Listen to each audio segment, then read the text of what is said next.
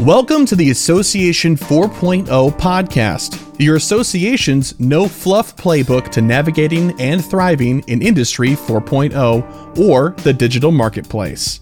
Each week, we bring expert insights to help you and your association stay ahead of the curve. Thank you for tuning in to the Association 4.0 podcast. My name is Sherry Budziak, and I am the CEO of .OrgSource. I'm here today with Dan Stevens, founder and president of WorkerBee TV. Dan, thanks so much for joining us today. I'm so excited to talk with you. Thank you, Sherry. It's a pleasure to be here. So Dan, can you tell our audience a little bit about yourself and your company?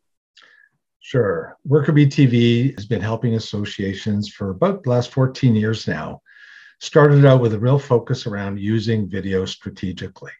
And through our services, which we bundle under the trade name Association TV, we're a platform and video multimedia services organization so that we can help people organize and basically, if I sum it up, turn their own website into the Netflix for their members, make it easy to find, easy to consume, and easy to act on, whether it be a video, an article, a course, a virtual event, etc. It's great. Yeah, I know you've done you have a lot of experience helping associations think about their content strategies, and you've kind of been preaching that message of content strategy for a while now. So, in this kind of era that we're living in, tell me what you think associations should be thinking about today when it comes to content and their overall content strategy. That's a big topic. And at the end of the day, if you really want to be simple, it comes down to what do we do with members? We inform them, we educate them, and we inspire them. And there are different content streams out of inform, right? Your advocacy could fall under inform, your announcements, that type of thing under educate. It could be anything from micro-learning and micro-credentialing to full accreditation and events.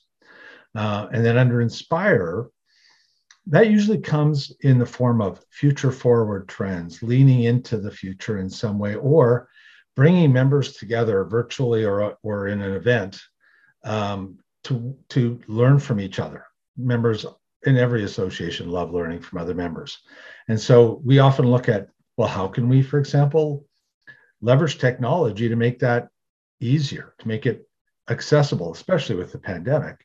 How do we get that inform, educate, and inspire happening? And generally what it requires to move it out of the dark ages of text and email and into today of video and podcast and, virtual and hybrid events requires a funding mechanism. And so like your magazine of yesterday, with a little bit of structure and a staple, right? It makes those papers a magazine. That staple's amazing because it gives it structure and it gives it departments and it gives it a section and it gives it a due date for sponsorship and advertising. All of a sudden, what you think of as a digital content calendar can actually become a revenue generator that helps fund future great content. And so that's where we spend a lot of time with our association clients, is helping them see that, you can actually drive the content that will inform, educate, and inspire, which helps your recruitment and your retention. At the same time, you can monetize it and generate revenue so that the quality of the content is superior to the 1,844 competitors that they can find content on online. Because at the end of the day, that's the bad part about digital is I'm a search engine away from everywhere. And so you've got to pick your spot as to where I can be the best in the world at that level of content for my members and use modern day. And what we're seeing is organizations are finally starting to learn and lean into micro-learning more. Yeah. And especially if they're non-accredited, then, who's going to invest an hour when you can sum it down into 3 minutes? And by the way, the 3-minute video is way more entertaining than the 1-hour webinar. And so why not entertain and educate? Seems to be working well for Netflix and a few others. And that's the opportunity of kind of migrating your content calendar from from wherever it is today into something really modern that works for all generations. I don't know what you're hearing, but I hear most of our associations struggle with the new young member in that first 24 months. And it's because a lot of their content is geared for yesterday.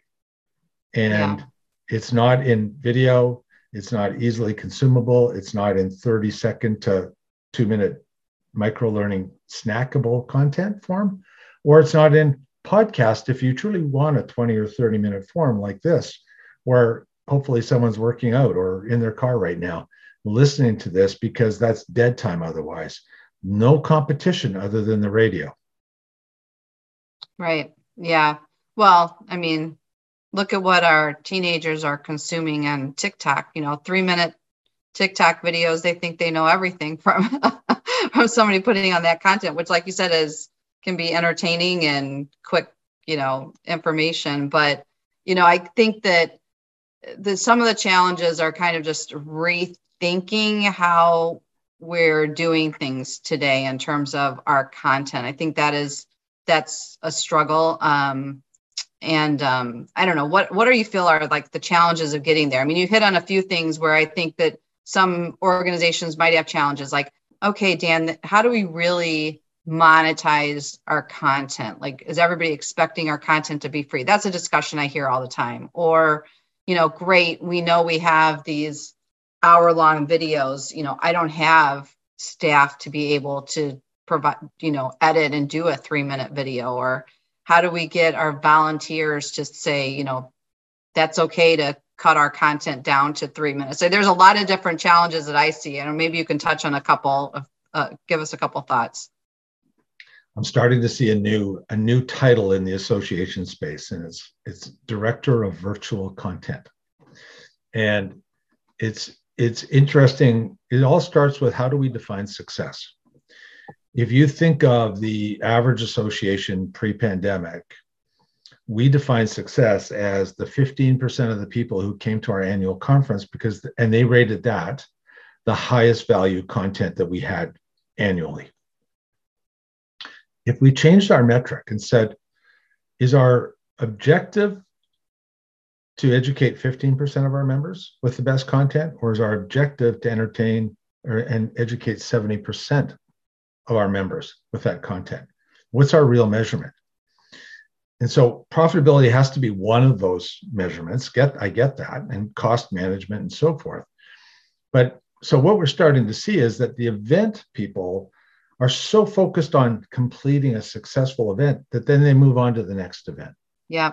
And what happens is this rich content that only hit 15, or maybe during the pandemic as much as 30 or 40 or 50% of your members, right, before they go back to work, are going, hey, that was great content, but you fire hosted to me in 3 days and I didn't get a chance to listen to it all or see it all. And so how can I go back and on my own time consume that rich content, because that's a value? And so these new positions are setting up their websites to repurpose this content. And just think about a webinar, Sherry. There's a certain percentage of people who will attend live.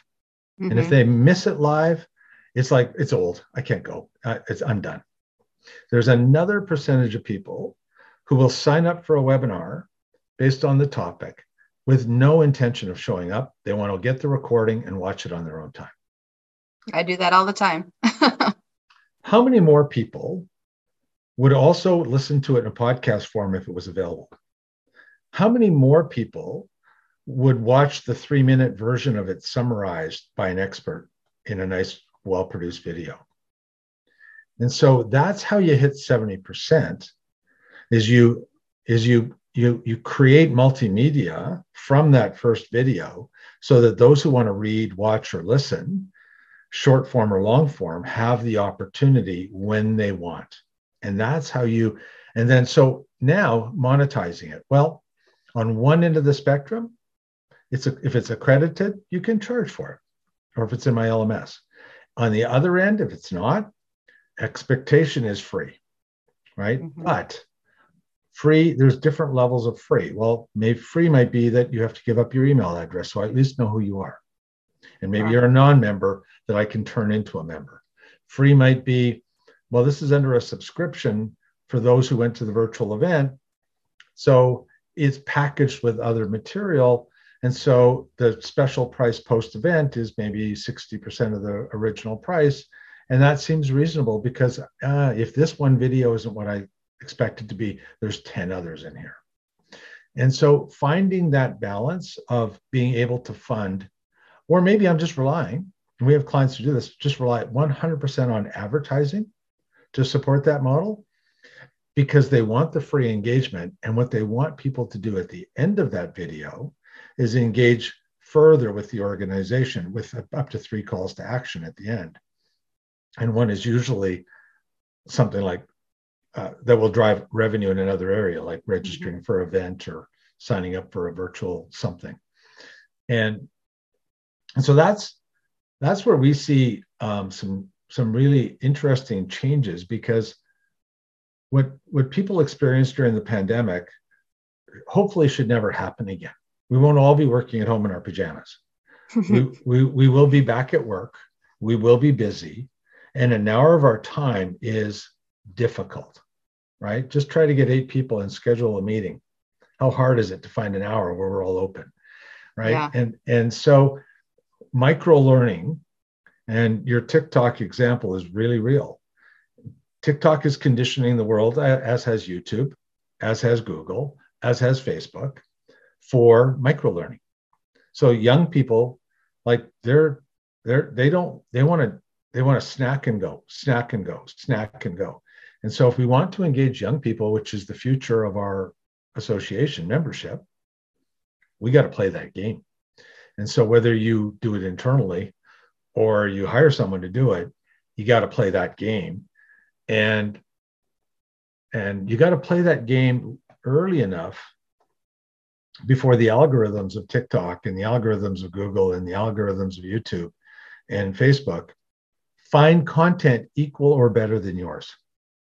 Because if they do, right now they can't, but if they do, and when they do, because it will happen, then that's the demise of that association. And so we are in that environment now where the #1 engagement will be digital going forward. Yes, physical events will be coming back. Yes, committees will come back, but digital will be the lion's share of engagement going forward for young people if they search first through their phone before they want to talk to anybody. How do we create mentorship? How do we create peer-to-peer? It will start digitally. It may end in person, but we have to start it digitally. And so it's a real big challenge for so many associations to reorient that thinking around, first, what is success? Is success profit on an event? Or success getting 70% of my members to see and touch my best content? Because then my retention, I spoke this morning and I was using the Netflix example where they have 93% retention and the average association in North America is 80. So on a $2 million association budget, that's $260,000 of revenue. Poof, that's gone, as opposed to what could I do with that 260 to ensure rich, relevant content for the next renewal and the next renewal and the next new recruit. And that's where people's heads have got to get more against, I can't afford to, I must, so how can I, right? How can I? And you've got lots of tools, sponsorship, advertising, pay-per-view, subscription, lots of tools in your kit bag to create a model that is sustainable. Yeah, you know, it's interesting, Dan, as you're talking, I was just reflecting on things that happened. I'm old enough, I guess I should just say that, well, now that I'm going to tell this story, we'll see how old I am. When I started working in associations, I helped build one of the first association websites.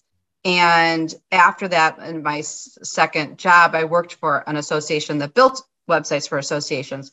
And the conversation was kind of like, you know, why do we have to have a website? You know, why do we need to be on social media? And I'm like, come on, we got to do this. Like, this is the future. And it feels like it's always been around, like, how do we distribute content that people want across many generations in the way that they want it? And for, I don't know why, but associations just have, for all these years seems to struggle with doing, you know, kind of what's next, right? Because it's not even, none of this is new.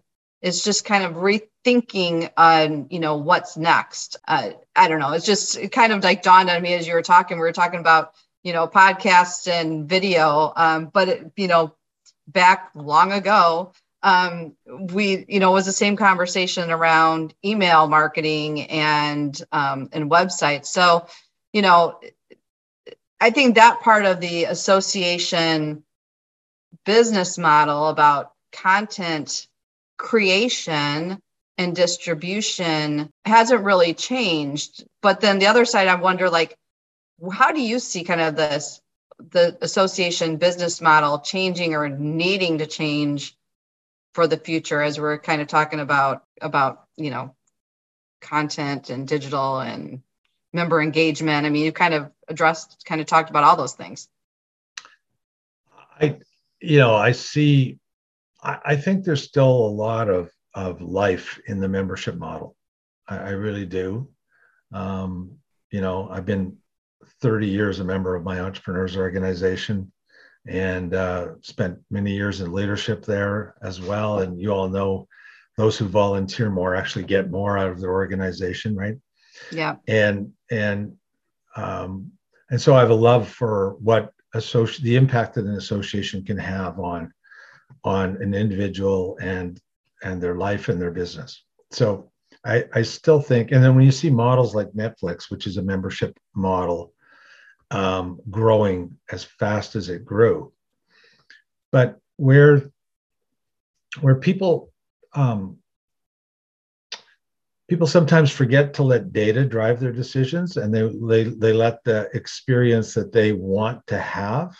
So if I'm, you know, a certain age, and I remember, you know, having a drink at the bar with my buddies after that event, you know, and that's my, you know, good feeling about the association. I want to recreate that, right? And yeah, sure. Not being able to go to these events has been frustrating, and not being able to see some of those friends.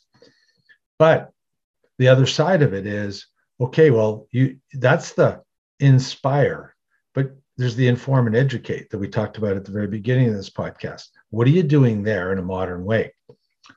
The bad thing and good thing about social media is it's a friend and a foe. It's a friend in that it can be a place for you to also use micro marketing content to find more people. But more importantly, we can learn from the success. I don't know one association that has grown as fast as Facebook or Netflix or YouTube. Nobody, right? And they have no committees. They have no physical events, right? They have no board, right? So in theory, when I said Netflix's retention is 13% higher than the average association, in theory, the association should be higher than Netflix's because we have more to offer. We're more of a hybrid model. They're a complete digital model. What did they do? What can we learn from them that we can apply to the areas that we're typically weakest, which is digital engagement? And it's Amazon easy, one place to go, short micro learning content in multiple formats. And then once I've engaged, I can engage, I can discuss, I can post, I can share, I can comment, I can participate in the process. And so it's been in front of us for years. Why aren't we engaging with it? And so they're providing all of this trend analysis, just like your TikTok example. All we need to do is take the niche where we can be the best in the world at content, apply those same principles and, you know, build it, they will come. And that's the model. And so along the way I'm building it. It's not, do I build it? I must build it, or I will not bring on those. I'm working with a new association right now. We're planning a rollout of our platform and a content model to their state association chapters. And the young people in the membership have said, do not email me or I will turn you off. Really? So how do you engage that person? Well, maybe it's a mobile app, maybe it's video, maybe it's podcast, but you got to play their game. Yeah. Actually, when I think about it, my kids, I'll say, did you get the email? They're like, what? No, I don't check my email. I'm like, why not? Text me, right? Text me. And so we got to play that game. Now, here's the funny thing. Older generations text, watch videos, listen to podcasts as well. And so when you start moving into these more, they're not current anymore, but perceived current technologies and current platforms and media, guess what? It works for all generations. And so it actually, you start to get an engagement level that complements the hybrid in-person model, that volunteer model, that together gets that a good balance in that inform, educate, and inspire that I mentioned earlier. And that's when you know you've got, and you'll be able to measure it in retention. You'll be able to measure it in recruitment. And again, if a magazine can bring in the types of magazine revenue it can, why can't a video zine or video magazine or a podcast series collectively bring in even more? It's rich media. I can tell you right now that the TV stations make more money than the radio stations, who make more money than the magazines. And so we have to take that same attitude to our sponsorship and the value and price of our content. We grew up with, well, yes, the course, if it's $1,000 to come to the event, but it's only $10 to buy it on the DVD, that it's the same content. How can it be worth $1,000 on this day and $10 on that day, right? And so we need to normalize our models and charge for value. And that's where I'm coming full circle back to why I'm seeing this new role of director of virtual content, who has the time to look at each virtual hybrid in-person event and go, you know what? I'm going to take 100% of that one. I'm going to take 30% of that one. I'm going to take 40% of the content from this one, and I'm going to repackage it in this way, because they're different audiences. Just like my webinar example, do not take the same rule to each audience, right? We don't, Baskin-Robbins would not exist, right, with just vanilla. Why are we, we tend to take vanilla to everybody. Yeah. Oh, it's like, it's an hour long there, it's an hour long here. No. Each audience has a different niche. What you need to figure out is, what is the size of each of those niches, so that I can look at the cost and revenue structure of serving that niche and go, aha, I can find a formula where that is now either sustainable or profitable. Yeah, well, this role of, virtual content director or whatever you want to call it, it's kind of inspiring me, because I've always told associations, I'm like, you need somebody at your organization when it comes to systems responsible for the user experience. And if you don't have somebody responsible for that, you're going to have a bad user experience. And I see it all day long, every day. The same way, if you don't have somebody focused on content and that distribution model, and whatever that looks like, you're not going to do it. I mean, I'm sitting here thinking myself, wow, Dan, you're actually like inspiring me to do something, because we use your platform. If anybody wants to go to it, it's videos.orgcommunity.com. And we have over 250 videos. We have great content, but we have content that's been recorded. It's a 30-minute webinar. It's on hour-long sessions. that's what we've created. So can we repurpose that? And should we be repurposing that, as you said, in different ways? And sometimes it's just stopping, you know, and I know in my brain that I should be doing that, but you actually have to have somebody responsible to take charge of that being that part of their job. So I think that was an important point that you made. And I also think that we need to just be thinking a little bit differently about, you know, things have changed. I mean, everybody's anxious to go back to how it used to be, but it will never be how it used to be, right? You and I talk about that all the time. But you came to me last year, and people may not know this about the offerings that you have, but you came to us last year about the Solutions Center and having kind of a year-round virtual Solutions Center for our partners. And again, if anybody wants to check it out, it's solutions.orgcommunity.com. And that has really made a difference for us, because we were able to package our partner offerings differently. And we have a place and a home to send people to when they are asking about, you know, who are the best LMS vendors, who can help us with video, all those things that your members may also need.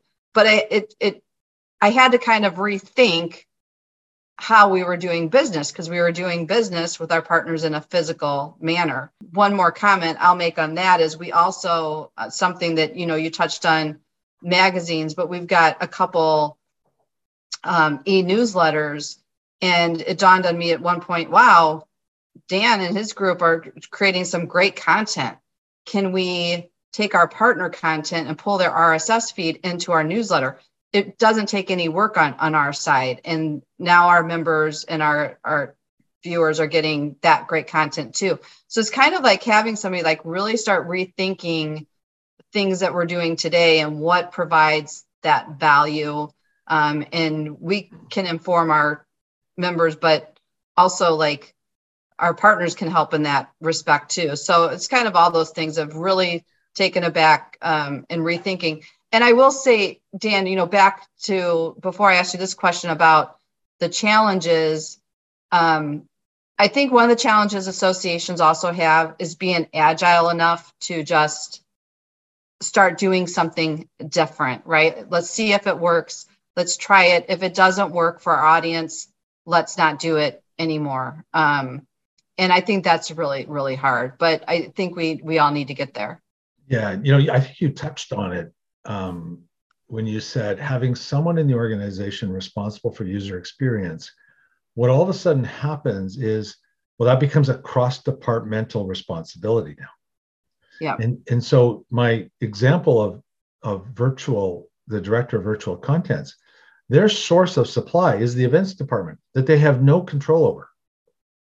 But what they're doing is they're creating a user experience for virtual from that source. What right. other opportunities are there cross-departmentally that aren't being shared, or that were even worse, each department sends everybody to a different tool, right? Oh, videos yeah. are on YouTube, and webinars yeah. are by date, and podcast is over there, and every department's pushing the poor member all over the darn place instead of organizing it into one cohesive place. And so, you know, the you know, why I always use the example of Netflix is if you get all of your leadership in one room and you say, have you all experienced Netflix? Yes. Have you all watched something that was recommended to you on Netflix? You'll get 9 out of 10. Let's say yes. When you start thinking about digital transformation, imagine if you called that meeting and said, okay, everybody, write down the number one thing that comes into your mind about digital transformation. Do you think you get a common answer? It'd be all over the place. Right. And so what, you know, Stephen Covey was a great read. I love that book, right? And his comment was always begin with the end in mind. And what's cool about Netflix or TikTok or any of your examples is if that's what my website should be, that's the end. What's the gap between where I am and that end goal, content-wise? And user experience wise. And guess what you'll see? I need to make it simple. i.e. Amazon Easy, to find it, consume it, and act on it. And my content has to be edutaining. I got to entertain while I educate. And if I can do those two things and figure out how I monetize it along the way, watch recruitment and revenue and retention go up. And it can be that simple. It does not have to be, oh, I need to spend $2 million and I need a 5-year study and everything else. No. Yeah. It can be very, very simple. And you can start with an experiment, because the beautiful thing about digital is it's all measurable. And so we know with our clients, when we sit down quarterly, we know what the top 5 courses were in their LMS, what the top 5 micro-learning videos were by topic. We know what webinars were getting engagement, what weren't. And so if the average engagement is 4 minutes and your average video is 20 minutes, you're paying someone to make 16 minutes of video and nobody's watching. Yeah. Mm-hmm. Right? So that's the opportunity. So Dan, if you just have a couple more minutes, I know I've taken up a lot of your time today, but I do have a question on, how is technology impacting associations? Well, it's kind of like social media. It's going to be live by the sword or die by the sword. And digital is opening up all kinds of ways to engage, both, i.e. video and engaging in the platforms that you were talking about, all the way through to measuring and learning from that engagement so that I can fine tune and continually improve the process, to business intelligence that's allowing us to go, hey, I watched a video on that topic, I listened to a podcast on that topic, and I took a course on that topic. This member likes that topic. Maybe I should recommend this event that they probably don't even know about on that topic and get them signed up. And let that happen the way it does on YouTube and on Netflix in a nanosecond automatically, as opposed to a person having to do it. So I think technology is going to be big in so many ways. We are, if an association leader is out there right now listening, the next 5 years are the biggest growth opportunity years, as millennials are now of age to join membership-based organizations. And they are a bigger group than the baby boomers, and the boomers were losing by the droves to retirement. And so huge growth opportunity ahead of us if we speak their language, if we are mobile first, if we are video and centric and podcast centric and micro-learning centric, right? At the same time, we're in a drought for talent. So how are we going to service a larger organization with less staff? We have to start automating some of our processes, renewals, retention. What can we automate? Because we don't have enough people. There's a lull between between the gens right now. And it's about a 5 or 6 year lull where we're going to be trying to grow with less staff. Yeah. And so so you got to lean into technology on both ends, internal efficiency and productivity, external engagement, as you move into more of a hybrid engagement model with each member. Well, great, Dan, some great thoughts. So I really appreciate your time talking with me today. This was great. I always enjoy talking with you. So if people want to get in touch with you, how can they do that? Dan.Stevens with a V, S-T-E-V-E-N-S @WorkerBee.TV, just as it sounds. Thank you. All right. Great. Thanks so much, Dan. And I will talk with you again soon. All right. You take care. We hope you enjoyed this episode and discovered tips and information that will add value to your leadership style and your association. .OrgSource specializes in positioning teams for success with solutions for technology, strategy, and marketing. Please contact us at info@orgsource.com or visit www.orgsource.com to find out how to keep your organization on track to Association 4.0.